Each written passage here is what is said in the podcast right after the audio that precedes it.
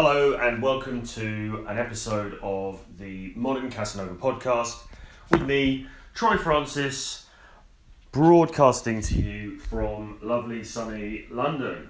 I'm in uh, my apartment, it is in the morning.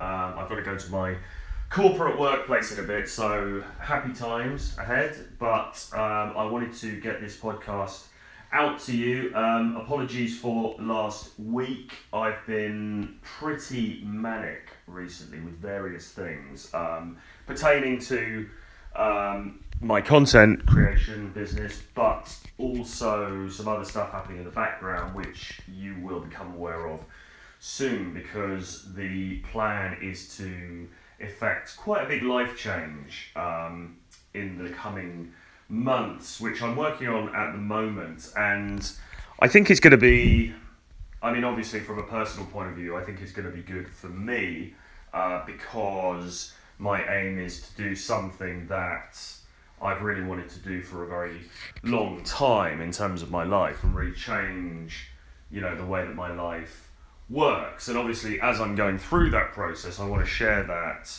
with you guys because I hope that uh, it could be helpful to some other people who are in the same sort of situation as I am. Um, but more will be revealed. So all of that's kind of going on at the moment. So it's been quite manic, and um, I missed the podcast last week, so I do apologise for that because the ambition is to get this out to you guys on a weekly basis. So uh, so yeah, that is certainly the ambition going forward. Anyway, uh, good to be back. Good to speak with you. Um, and what I wanted to talk about this week is perhaps a slightly contentious topic, but it's one that um, I think is kind of interesting. And I wanted to really sort of fuse together two things that I'm interested in here. Um, one of them is the unfolding Brexit situation, which is going on, you know, for in the UK and for the UK, if you like, at the moment. And is there any lesson or is there any sort of analysis that we can pull out of that situation that would pertain to game and to pick up and girls, given that obviously this is the Modern Casanova podcast, that's what this podcast is all about. So, is there any way that we can draw a lesson from the big political events that happen around us and sort of apply that to our personal lives, to our, you know, sex and romantic lives, and, you know, perhaps to other areas of our life as well? So, a bit of a contentious one because I'm aware that there is, well, I mean, look, the country at the moment is split pretty much down the middle um, of people who passionately, passionately want England, the, sorry, Great Britain to leave the British, uh, to leave the uh, EU, to leave the European Union, and that was reflected in the vote. So you got half the people who really, really passionately want us to leave, want us to get out, want us to get away from the meddling of Brussels, the bureaucrats, the red tape, the politics, you know, the money, the gravy train that these MEPs are on. So there's a load of people that feel like that. And then equally, on the other side, there's a load of other people who feel really, really, really strongly that we should stay. And what they think, and I say think, but, you know, really this is borne out by most of the serious uh, economic analysis, certainly that I've seen, um, you've got this whole other whole group of people who really, really, really want to remain. They really want Brexit to be stopped. They want us to, to remain part of the uh, European Union. You know, they probably acknowledge that some reforms are necessary in uh, in Europe, but nevertheless, they feel really, really strongly that we should stay. Now, I should probably reveal my hand at this point, um, and I realise that that may mean that I lose half the audience um, immediately, but I am on the side of the Remainers.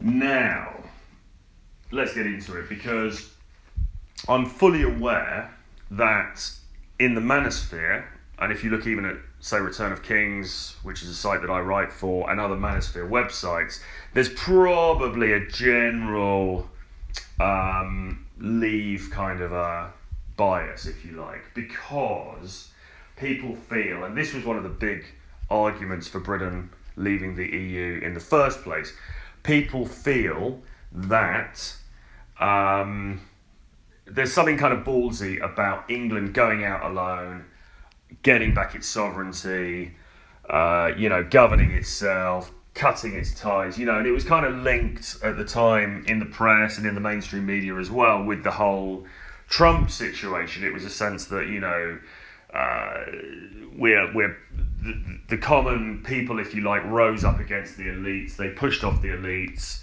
They said, no, we don't want to do it like that. We want to, we're not putting up with your bullshit anymore. We want to do it differently. We want to do this.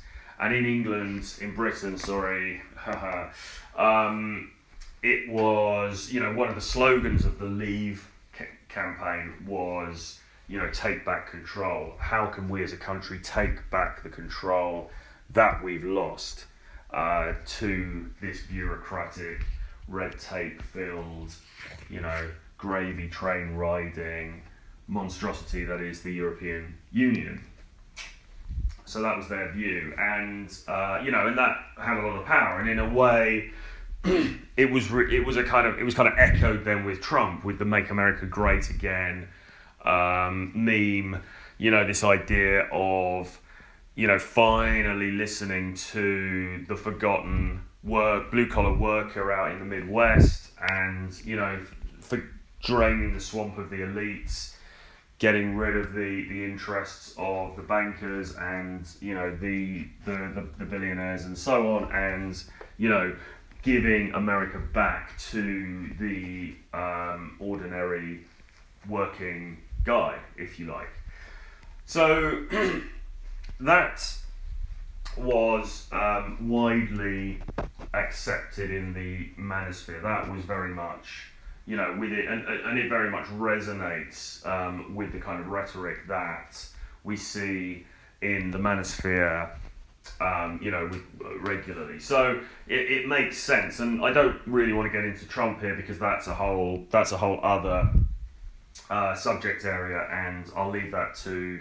Uh, you know, to, to people who want to get more into that subject. Although I was very amused with uh, Scaramucci and um, some of his uh, outbursts were very, very um, entertaining, and it's kind of a shame that he's now been fired because um, it would have been quite interesting to see how it, it, unfolded with him as the communications director. But anyway, Brexit. So I want to remain. So why do I want to remain? Well, okay, look. For a start. it's a little bit more nuanced than that. I, I would like to remain, you know, basically. However, you know, we had a referendum in this country, the majority voted to leave. It was a slim majority, it was 52% to 48%. I think when you drill down into the figures, then you see that actually, because a lot of the country didn't even vote, um, it comes out at something like 25% of the electorate actually voted to leave. And there are signs now that as the realities of Brexit are starting to become apparent to everybody, um, people are changing their minds and they're slowly coming over to you know to the other side.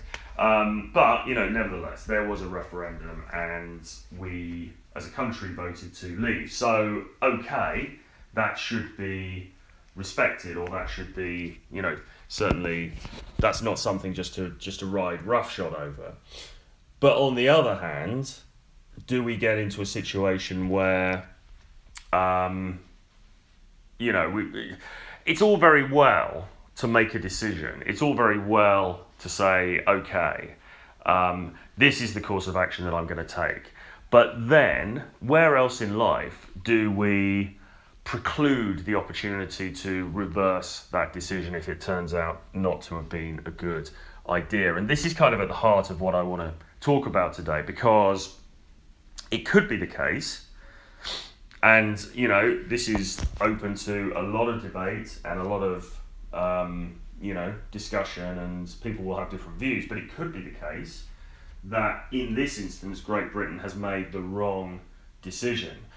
And if great britain has made the wrong decision shouldn't Great Britain be given the opportunity to to rethink that decision, or at least to vote on the final deal, which um, you know we end up managing to hammer out with our friends in Europe, which is kind of where the conversation is at the moment um, in England. So I keep saying England. I, re- I I'm just adding to the divisions. I mean in Great Britain, of course.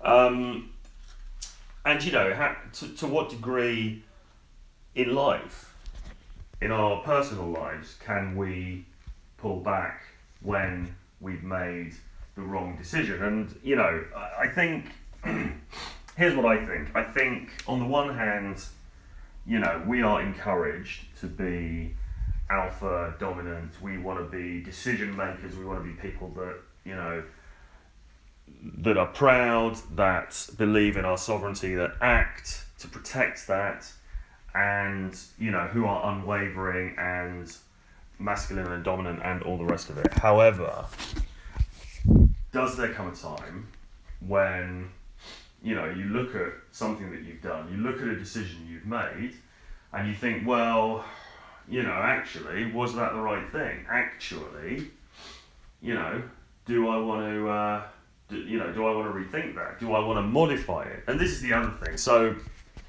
in the case of Brexit, I mean, yes, okay, pe- there are people who want to just stay as part of the European Union, and I think really, in an ideal world, I would like that. And the reason for that is there are many reasons really, but um, I love um, Great Britain. I love being British. I think you know I'm very proud to be a British English citizen. I love London. I think it's one of the greatest cities in the world. Um, we have Shakespeare and the Beatles and the Sex Pistols and lots of other cool things. We also have a royal family, if you're into that. Um, so there's lots and lots of really cool things about uh, England and Great Britain. However, um, there are equally lots of fantastically cool things about Europe as well. Um, they've got Berlin, which is one of my favourite cities in the world. They have Paris, which is amazing. They've got Barcelona. They've got lots of bloody great weather. I mean, you know, England is a sodden little island um, in the North Sea, um, which sees about one day of sunshine a year and a lot of days of rain. If you get on a plane for an hour and a half, two hours, you're in Spain and it's amazing. Or you're in Ibiza and there are girls walking around topless and partying to house music and drinking pina, pina coladas and um, everyone's got a smile on their face and they're having sex and it's fantastic. So, um, you know, I mean, I, I was, uh, I was um, brought up during the period when I think in 1992 the full sort of, um, uh, you know, freedom to move around Europe was was introduced. So I, I was sort of in my formative years, I was brought up as you know an EU citizen as much as a British citizen, and I'm you know I really like that. I really like that because you know, as much as Britishness is great, um, there's great, great things about our friends on the continent as well. And of course, you know, I mean, come on, guys, we have Poland. You know, Poland is part of Europe. I mean, Poland is the game, one of the gaming capitals of the of the planet. You know, um, we have Prague. We have you know all of these fantastic places in in Eastern Europe as well. I mean, that's all part of this. Hungary, you know, for God's sake. I mean, this is all part of this this this unit that we're now saying we're leaving, that we're now saying we're, we're turning our back on. And, um, you know, just on an emotional level, that's kind of upsetting in a way. I mean, it's a bit disappointing because, you know, I kind of want to be, I want to be part of that. You know, I want to, I don't want to be hidebound and stuck to, to, to this one particular identity. I want to be part of a, a, a bigger identity. Um, and of course, you know, look, I mean, we're, you know, whatever happens, we're still part of Europe, if you like. We're just leaving the EU, and that's another argument. You know, we're just leaving this particular, uh, you know, cohes- cohesive group. Um, and okay, fine, but you know, emotionally, we are. It feels like we are turning our back on all of that fantastic stuff, and I mean, for me, that just doesn't feel like. Um, it doesn't feel very forward thinking. Um, and of course, it's you know, it goes against the uh, the march of globalization, which we've seen over the last uh, you know twenty years, however long it is. Um, and of course, people will pick up on that, and they'll say, "Well, but globalization is, is evil. It's the uh, you know the elites are controlling everything. They want to do this. They want to get people here, and ex- you know destroy society, blah blah blah." But I mean, and, and, and you know, I don't know how anyone can say that definitively. I mean, I don't know what proof anyone's got of that, but you know, unfortunately, whether that's the case or not, the reality is that you know we do live in a global world now um, just naturally. So, you know, I sell books on the internet um, as part of my business, and I can tell you that the vast majority of those customers are in the United States of America. Um, you know, then followed by, by England, but there's quite a big gap between, you know, my British customers and my American customers. The American customers make up for, you know, the vast majority really of my of my income from books, and so you know, I mean, that is that is just the nature of the modern world. That is globalization in action. You know, I'm a British guy. I'm standing in an apartment in in London.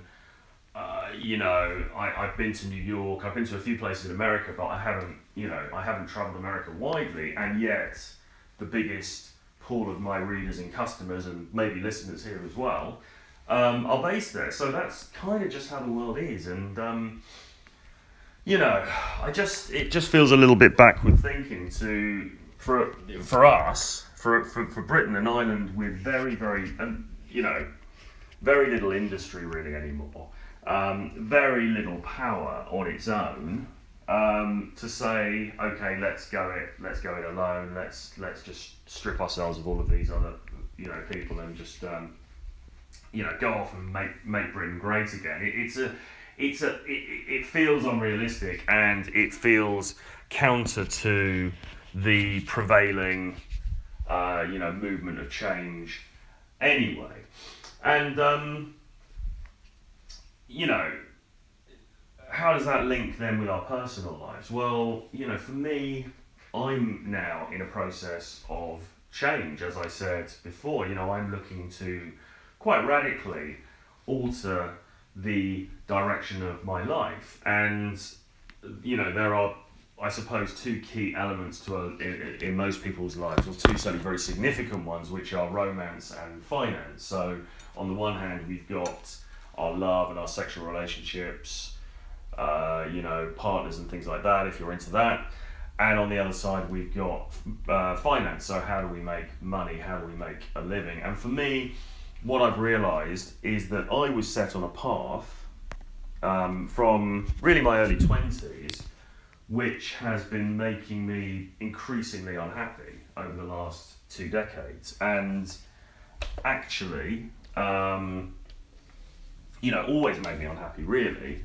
It's just that when I started, when I was sort of 20, in my early 20s, and I first got into the industry that I'm in now, I felt like I didn't have much of a choice.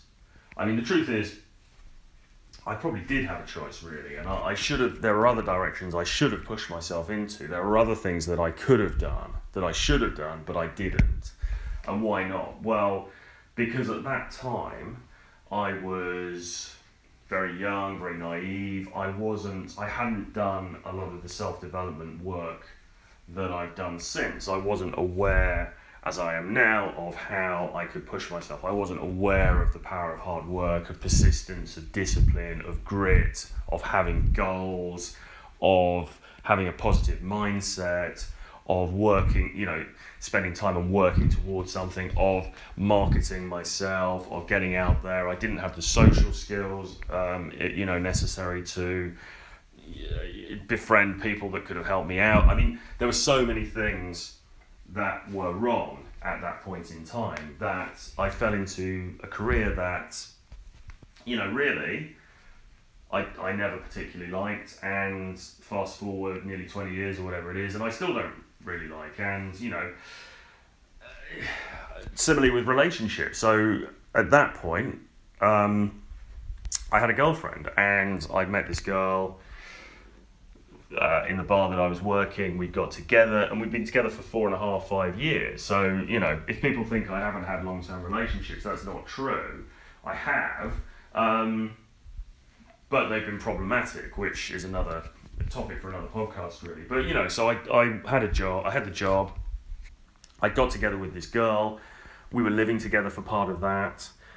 You know, and that is kind of the setup that people recommend, isn't it? That is the setup that society would say, yeah, you know, that's he's done he's done good. He's got, you know, he's he's come out of university. He's got. I didn't, I didn't pass at that time, by the way, but that's another story He's come out of university, you know, he's, he's got this good job, in inverted commas, you know, this good good job, and he's got this girlfriend, and yeah, he said, you know, that is. So when I was 24, 25, looking at it externally, people would look at it and go, yeah, you know, he's sad. But was I happy? No, of course I wasn't happy. You know, I was deeply, deeply unhappy. And I was drinking a lot at the time, and I was using other substances, and you know, it was a very, you know, nasty downward spiral.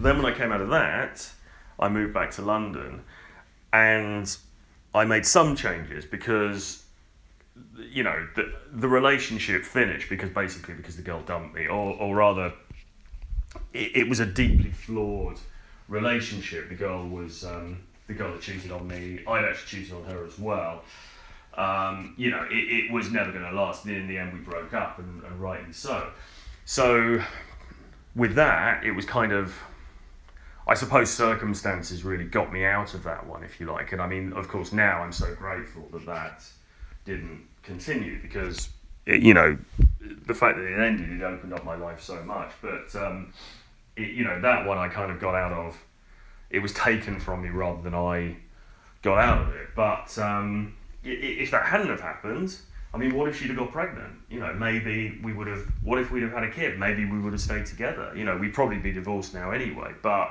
you know, it, it, it, could have been so much, it, it, could have gone down that very conventional path, um, on the outside at least, that people recommend. And the way that I'm kind of thinking about these two things, about finance and romance in your own life and about Brexit, is basically this. Is there a point when you can pivot? Is there a point you can say, well, actually, look, this seemed like a really, really good idea when I started this, but actually, I, looking at it now, I think I've made a bloody massive mistake. I think what I thought was the right thing at that time is actually the wrong thing, and I need to do something else. And I think that that is absolutely fine. I would go further actually, and I would say it's absolutely necessary. I think the height of ignorance really is to say, okay, right, I'm red pill now, I'm this alpha male, so, uh, you know, I make a decision and then I just carry on and go for it. Even if I die as I'm doing it, I'm still just going to do that thing because I decided. Um, I think that's the wrong approach. I think we need to be flexible. I think we need to be agile. I think we need to look at evidence. Um, you know, it's fine to make a decision, it's fine to go down a course, but then we have to think, well, okay, we have to assess it. You know, we don't just go down the course and then forget it and, you know, put, put our foot on the accelerator and take our hands off the brake and, and that's it. You know, we have to assess it. We have to think, well, okay, is this course of action that I'm doing actually getting me to a place where I want to go? And that could be the case with, um, so say with work, for example. Okay, so you might, uh, maybe you trained for a long time to get into a certain kind of career. So maybe you trained to be a graphic designer and then you move to the city and you get a job in an advertising agency as a graphic designer. And at first you're really happy because this is what you've always wanted to do. You know, finally you're using your talents, you're getting well paid, it's amazing. But then, you know, you're working in this place in New York and uh, in Manhattan, and it's, you know, you, you have to work 16 hours a day. You're there till 11 o'clock at night, you know, your boss is yelling at you, you know, you're okay, you're making good money, but you never get to go out to spend it. Um, and you have to live out in, in, you know, beyond Brooklyn anyway because you can't afford the rent and, you know, you never get to see your uh, family, you don't get to see, you know, it, it's hard to, to date because you are working all the time and you're stressed out and everything. Now, at that point, what do you do? Do you say, well, I am an alpha male and I have made a decision to be a graphic designer in Manhattan, so I'm going to be one until I die. Or do you sit down and look at it and go, well, do you know what? I mean, it seemed like a good idea. I thought this was going to work out. It's kind of not really working out as I thought. So therefore, you know, I'm going to pivot. I'm going to I'm going to pull back. I'm going to leave this firm. Um, I'm going to go freelance. I'm going to advertise myself on you know XX websites, and I'm going to build up my own client list, and I'm going to make it work like that. And I'm going to leave Manhattan for a while because it's too expensive. I'm going to go and live in this other place where the standard, you know, the cost of living is a lot cheaper. I'm going to work online remotely, and I'm going to make, you know, I'm going to make a go of living like that because now, today, the internet has freed us up so we can live rem- and work remotely. We can enjoy lower cost of living, and we can, you know, generally sort of sculpt our lives um, in a way that suits us rather than other people. And it's the same as well with um, a relationship with a girlfriend because you know you might get together with this girl, she's really hot, um, she's she's nice, she's got a good personality, and this happened to me last year. So I got together with this girl, well the year before kind of, but I got together with this girl, um, very attractive, uh, well qualified, good job, intelligent socially good, you know, good with my friends and all this kind of stuff. Um, and um, you know, we ended up. Um, she moved in for a bit. She, we ended up living together, and I hadn't lived with a girl really for a very long time. I sort of avoided it for various reasons. Partly because I'm doing game all the time, but um, but also because cohabiting is, is difficult, as as we know, and that's another podcast. But she moved in for a bit, and you know, I mean, in many ways, it, it, it, was there were good parts of it. It wasn't all bad. Um, we got on very well. You know, she was affectionate. We um, had some good times together and everything else. But it then, it, as time went on, it became apparent to me that I wasn't happy, but also that if this was to continue, if she was to continue living with me, then I was going down a route directed by her um, that was going to take me to a place I didn't necessarily want to get to, or I certainly didn't want to get to. I, changes needed to be made in my life, and I felt like those changes would it would be made much harder by having her with me as a girlfriend while I was trying to pivot, if you like, because the structure of my life, you know, the way that I work, what I do for a living, where I live, all of those things had to change. And it's very hard to make those those changes when you've also got a girlfriend who, you know, likes eating at fancy restaurants and, you know, certainly, you know, wearing nice clothes and all this kind of stuff. You know, I needed to simplify and I needed to change everything. And that's kind of what I'm in the process of doing now. But, you know, what if I'd have said, well, okay, I'm uh, I'm with this girl now. I've, I've said to her she can move in. So therefore, even though I'm not happy, even though things aren't working for me, I'm going to live with her for the rest of my life because I'm an alpha male and that's the decision I've made. And I'm going to go forward until I die with this girl living with me and, you know, not moving forward in my life in the way that I want. You know, well, no, of course you wouldn't do that. You would, you would look at it as I did. You would say, okay, well, certain things are working here, certain things aren't working. I think on balance um, you know, we need to we need to change this. We need to, unfortunately, you know, we need to we need to reassess this, and that's what I did. And you know, we ended up splitting up, and it it was. Um, you know, it's uh, painful, I suppose. Is, is you know, I mean, even when you're the one who does the dumping, as I was, it's not a nice thing. You know, it's not fun, and um, as much as I've just written a book called How to Be an Asshole and I've written about being a psychopath and all this kind of stuff, the truth is I'm not. You know, I think I've got I have got some of those dark tetrad qualities for sure. Um, but I fall short of being psychopathic by a long way because I'm actually too empathetic. So I'm very empathetic, and even now, I still feel guilt about what happened at the end of last year with that girl. Not that I, I think I did anything particularly wrong, but you know, I still have those pangs of guilt. I still have those feelings of, you know, of, of, of, discomfort when I think about it. And, you know, sometimes I still miss her and, and everything else. But, you know, but nevertheless, the decision had to be made and I made the decision and I reversed a former decision. And it's the same thing really with my career. You know, you, you, you go down a path and you can go down a path for many years and then you have to look at it and then you can, you know, if, if it's going to serve you to do so, then you should be able to reverse that decision.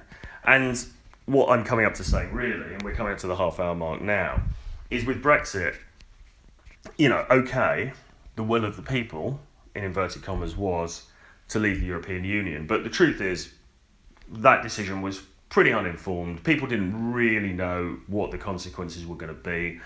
There was also a lot of misinformation and lies peddled by the leave side of the campaign. So, of course, the famous um, one was the claim, uh, or the certainly the strong assertion that there would be 350 million pounds a week freed up that could be spent on our national health service.